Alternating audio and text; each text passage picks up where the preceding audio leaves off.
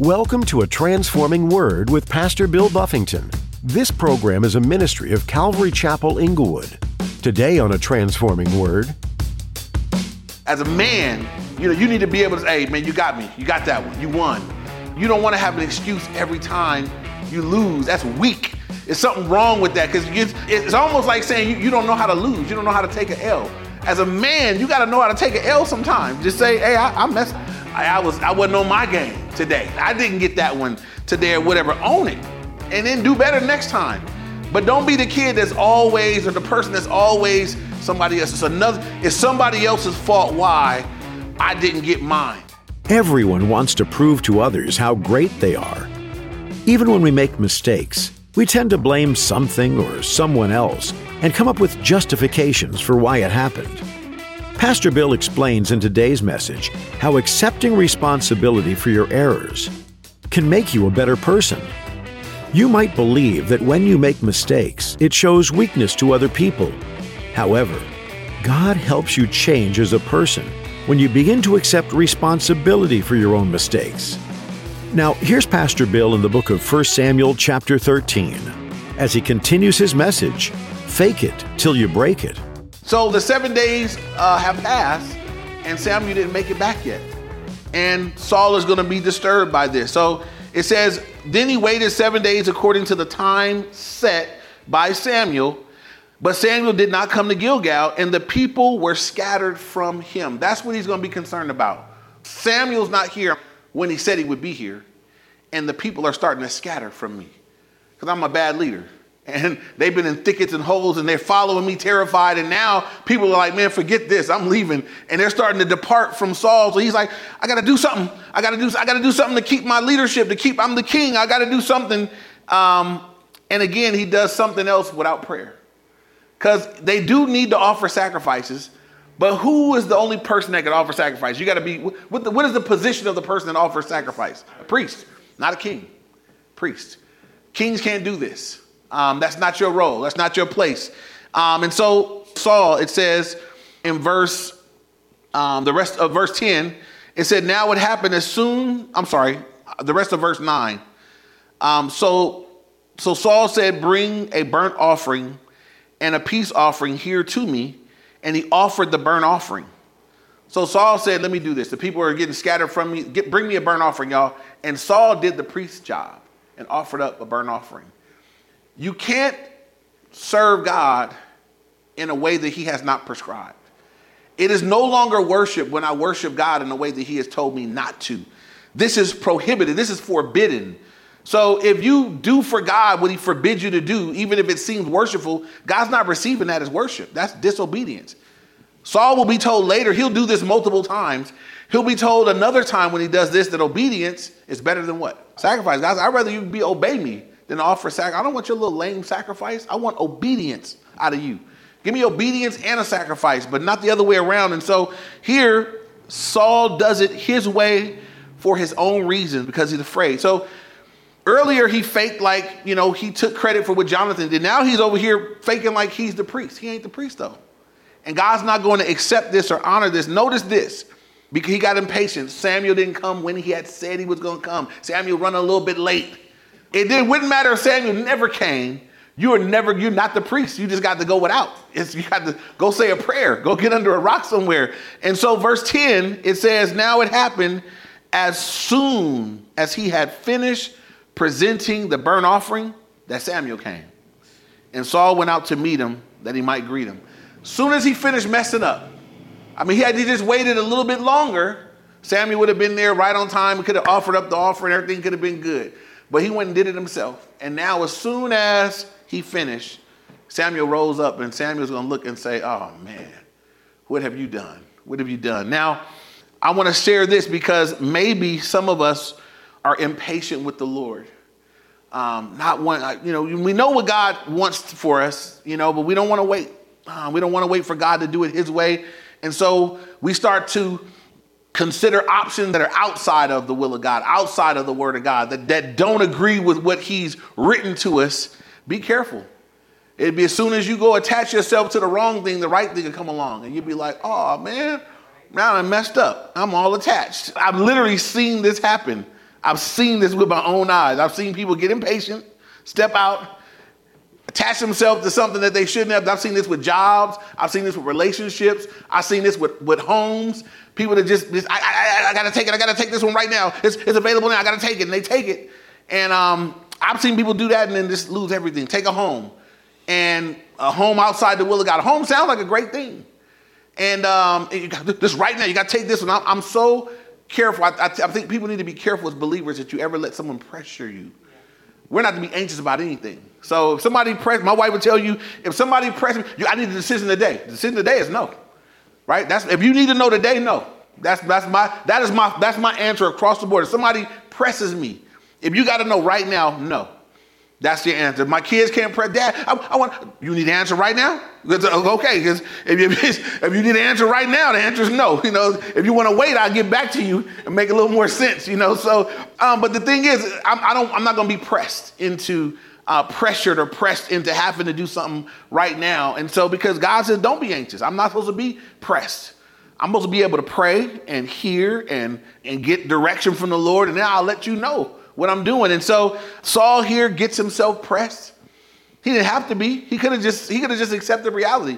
Man, guys, we're waiting until Samuel gets here, guys. I know he's, he's a little bit late. We're gonna just relax. Uh, he said he'd be here by today. I mean, he's not here yet. We're gonna wait. Uh, Samuel still got there. He just got there a little bit late. And Saul had made a, a huge error. This would cost him. This would cost him the kingdom at this point. We're going to see as we as we continue on that he didn't wait on the Lord. He did it his way. He stepped out in disobedience, and now God is going to discipline him for what he has done. It says in verse 11, interesting that Saul was excited to get out there and greet him real quick. I wonder if he wanted to him. Like, don't, don't, don't, don't look, don't look, don't, don't, don't see that smoke arising out there, you know. It says in verse 11, and Samuel said, What have you done? Samuel said, Oh man, what have you done? Saul said, Now I want you to notice this another flaw in Saul's character he blames everybody else, right? Instead of Saul saying, Man, I got impatient, I was afraid, I was scared, I just, ah. I want you to notice how, how he deflects to so many people. Saul said, When I saw that the who? The people were scattered from me. Them people, they just started scattering. When I saw them people scattering like that, the people did that to me. And then he says, And that you did not come within the days appointed. The people and you. So you, you said seven days. Samuel, you was late, and the Philistines gathered together at Michmash. He done put on out three people other than him. He the only one sin here. And it's the people and Samuel and the Philistines. Everybody's fault but mine. This is what separates Saul from David. We know David made some mistakes. Amen.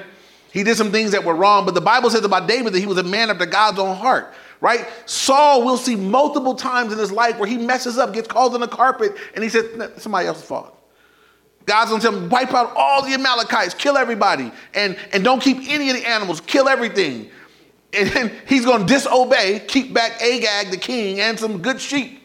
And Samuel rolls in and, and he says, Samuel, hey, brother, God bless you, blessed the Lord. I, Samuel, did you do all the Lord said? I did all. And Samuel said, What's the bleating of sheep?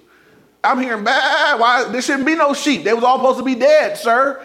And um, and this is what he says: the people. The people wanted to keep the people, man, them, them doggone people, Samuel. You know, I just this is so important. We want to be careful about shifting blame. As believers, we want to get good at owning stuff.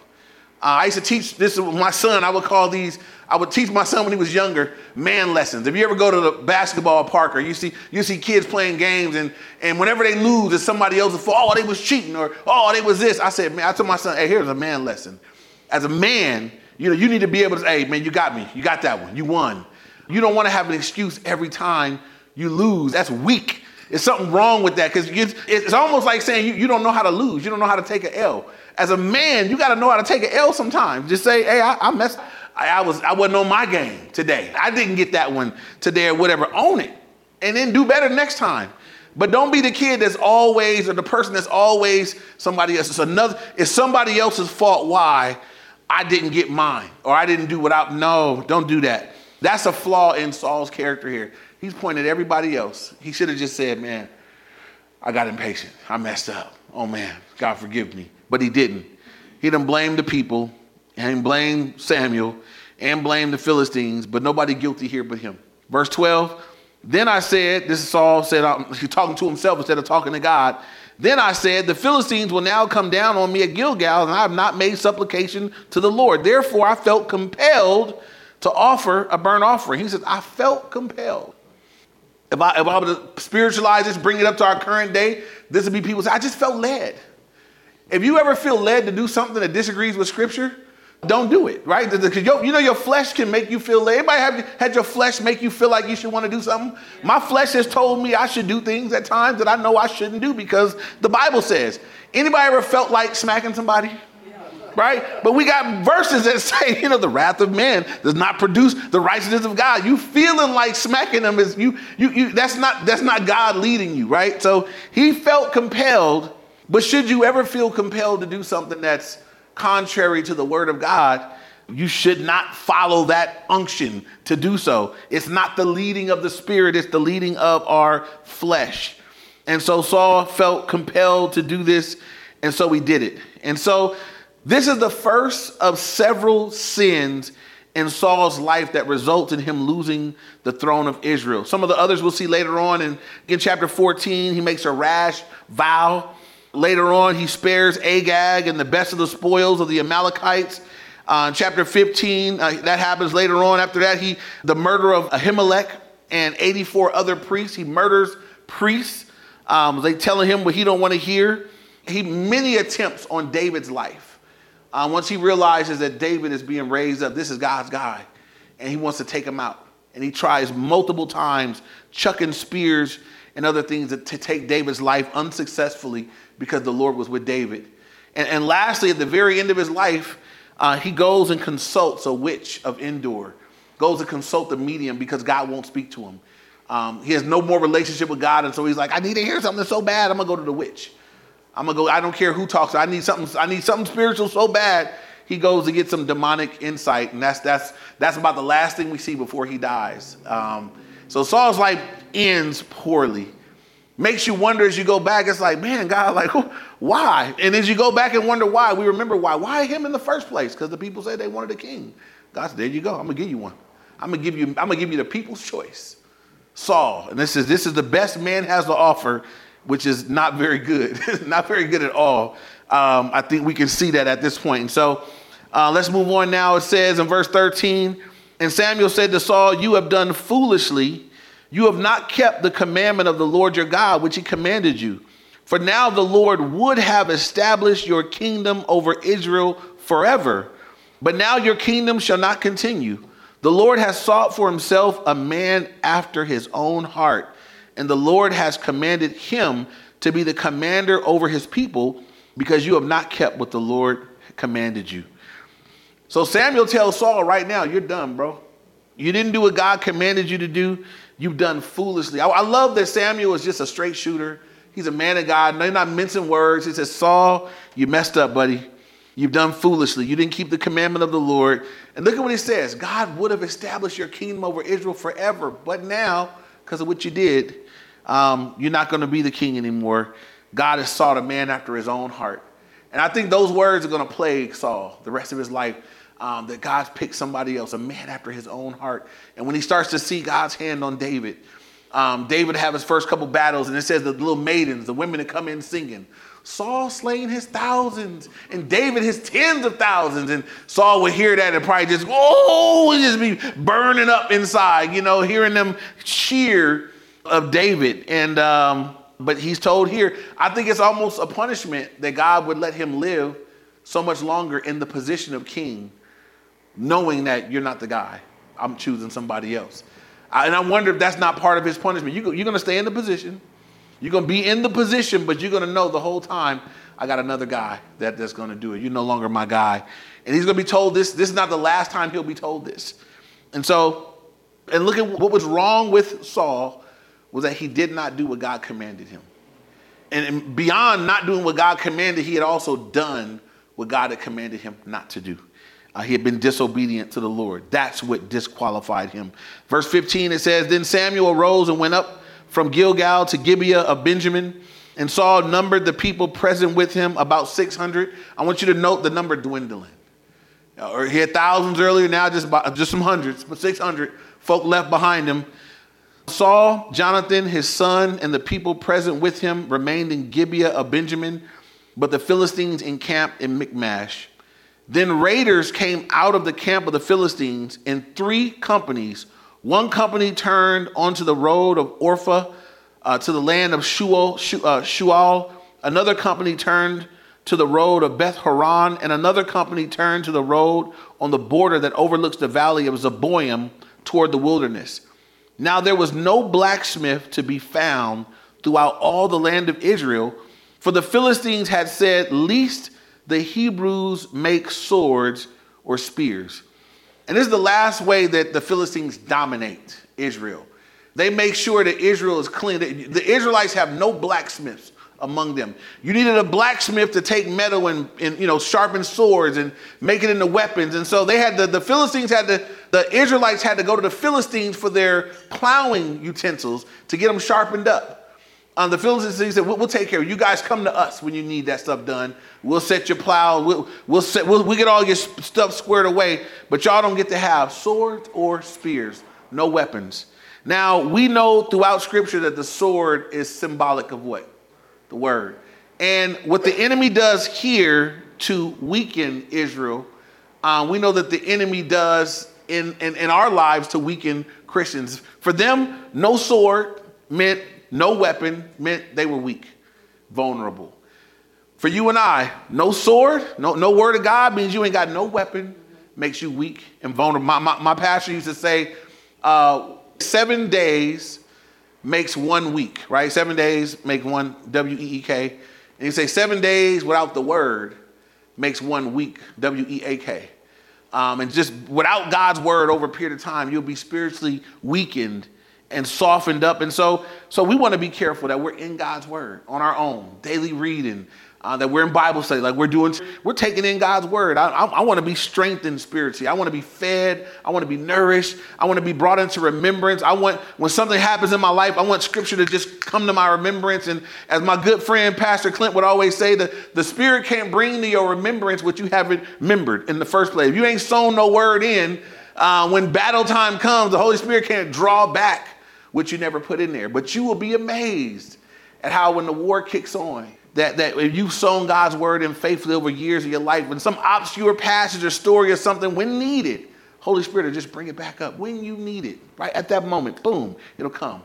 It'll be right what you need. It'll be, it'll be a word for your situation. And so um, I need the word. Sometimes I need the word just so I make the right decisions. I'm, you know, sifting through things, and it's the word that kind of can set me straight. It says in Hebrews that the word is, a, is alive and powerful, sharper than any two-edged sword, divides even between soul and spirit and bones and marrow. But get this, the word it says it's a discerner between the thoughts and the intents of your heart. Now the Bible says, who can know your own heart? Your heart's deceitful and wicked. Who can know it? I don't even know my own heart.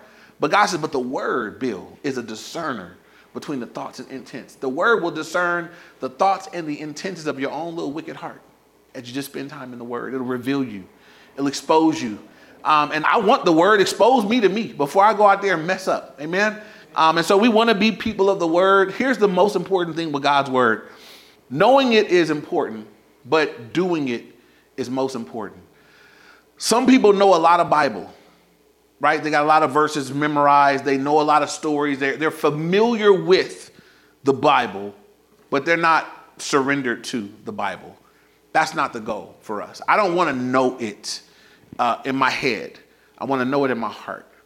That's what, that's what God is after. God's like, I, I want to sow the word of God into your heart. Your heart is the soil. The word is the seed. And I want to sow it into your heart that it would bear fruit, life transforming fruit in your life. And so we want to always look to the word as something that should transform us. God, I shouldn't be able to stay the same. I shouldn't read anything in the scripture and say, yeah, but. I know God says, but. Never. God says, so then. That's it. That's the answer. That's my answer. That's what I'm going on, what he says. Um, the word should be, it, it, it's authoritative because these aren't man's words, these are God's words. Amen? So we want to read them with that authority. God, this is you giving us this so that you're speaking to us. You're revealing to us who you are, what you love, what you hate, what you expect. And so as I get to know the word, I get to know God. And I know what he loves, and I know what he hates, I know what's okay, and I know what's not okay. And I want to live by this. If I do, that's how we stay close to the Lord. That's how we stay in step with God. That's how we stay in, in right standing with the Lord. That's part of why we have the word of God. So that's all a side thing for them. There was physical swords were missing.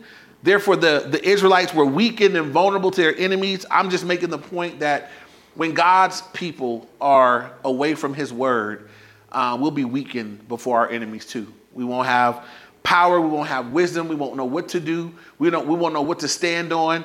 For those that are weak in faith, Romans 10 17, faith comes by hearing, and hearing by the word of God. So listen to the word of God. When you're in the car, listen to it. Um, put it in your iPod or whatever, you know, just in any ways you can take it in, take in God's word to strengthen your faith. It'll be good for you. Um, and so moving on, we'll finish the story here in verse 20. 20 to 23, it says, But all the but the Israelites would go down to the Philistines to sharpen each man's plowshare, his mattock, his axe, and his sickle. And the charge for a sharpening uh, was a pim for the plowshares, the mattock, the forks, the axes, uh, and to set the points of the goads. So it came about on the day of battle that there were neither sword nor spear found in the hand of any of the people who were with Saul and Jonathan but they were found with Saul and Jonathan, his son. And the garrison of the Philistine went out to the pass of Michmash. And so uh, all the men, they got all these soldiers, no wonder they're afraid. They got nothing to fight with. They got a weak leader and they got no weapons. Um, they should be they should be afraid. Somebody should have said, man, we, we got to go teach somebody how to sneak and make a sword or a weapon of some sort um, they were weakened before their enemies, and they had no they had no means to fight. So as we finish this little sad chapter uh, with with Saul, fake it till you break it. He didn't broke it already, right? He pretended that he went to war when he didn't, and you know because he had he, he didn't have courage uh, to actually go out. He blew the trumpet while his son went out and attacked. Um, then when it was time when he needed to wait on God, he didn't have patience to wait on God. Fear moved him. The fear of people leaving him and scattering from him had him step into a position that he was not. He pretended to be a priest, stepped into a role that was not his, and that brought stiff and swift discipline to his life. Would have been better for Saul if this chapter would have started off with Saul praying. Saul cried out to the Lord. Absent from the chapters. It seems like when Saul is hearing from God is when Samuel is telling him, bro, you done messed up bro, this, oh man, you know, and it could be the other way around. Samuel is God's spokesman to say, bro, eh, that's not what God said, you're doing the wrong thing. But all this could be avoided if Saul would be crying out to the Lord for himself. That's what appears to be absent at this point. He's not a man who, with a heart after God. Again, I contrast what I'm reading here to what we'll read later with David. And David over. I mean, David, when you think, you will read David's life and think he don't even need to pray. David just whooped them over here, whooped them over there, whooped them over here, and then he, he goes behind here and the enemies are coming. And you think David would just go whoop them again. And David's like, no, hold on. Inquired of the Lord. God, shall we, shall we go? Are you going with us? Do we go get this? And the Lord's like, yes. I'm with you. Go get them. All right. Finish that battle. Over here, somebody else turn up. Shall we go, Lord? This, yes, but this time go behind the mulberry tree. God give him some special instruction, but just a pattern of seeking the Lord. If you leave with anything, if you're going to grasp something, uh, in addition to not being afraid and not walking in fear, but walking in faith, be a person of prayer. That'll be why you can walk in faith, because God, I got it from you. Because sometimes the thing we get from God is scary, but God, you said, and I trust you. And we can walk in faith in His word. We don't just put faith in the air. Faith ain't just in nothing. Faith is not in what I want. Faith is always attached to God. It's either faith in God or faith in what God said, faith in God's word. It's not just faith in what I want or what I hope. Faith in God.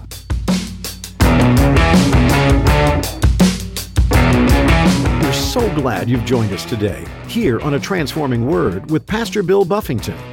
We're currently in the book of 1 Samuel. Many of the childhood Bible stories stem from this book. David is a main character, and he came from humble means. He was a simple shepherd boy, but God had great things in mind for him. He was a musician also, and this served him well as he was able to help King Saul. But more than these occupational type of skills, David had a heart for God like no other. God refers to David as a man after his own heart. What a compliment coming from the very creator of everything. This doesn't mean that David was perfect. As we all know, he wasn't. But his heart was continually coming back to God, seeking help, asking for refuge, and coming back with a repentant heart. This is the type of heart God wants from each of us. Do you find yourself looking up to David and his character? If you'd like to learn more about David in 1 Samuel, feel free to listen to more teachings from this series on our website, calvaryinglewood.org. That's calvaryinglewood.org. A Transforming Word is a ministry out of Calvary Chapel, Inglewood, in Inglewood, California. Our time with you today is about up, but we encourage you to keep reading and studying this eventful book of the Bible. We're so grateful you took the time to listen today. And Pastor Bill will be back with more in the coming edition of 1 Samuel. Until then, keep your head in the Word and your heart close to God. Then, make sure to come back for another insightful edition of A Transforming Word.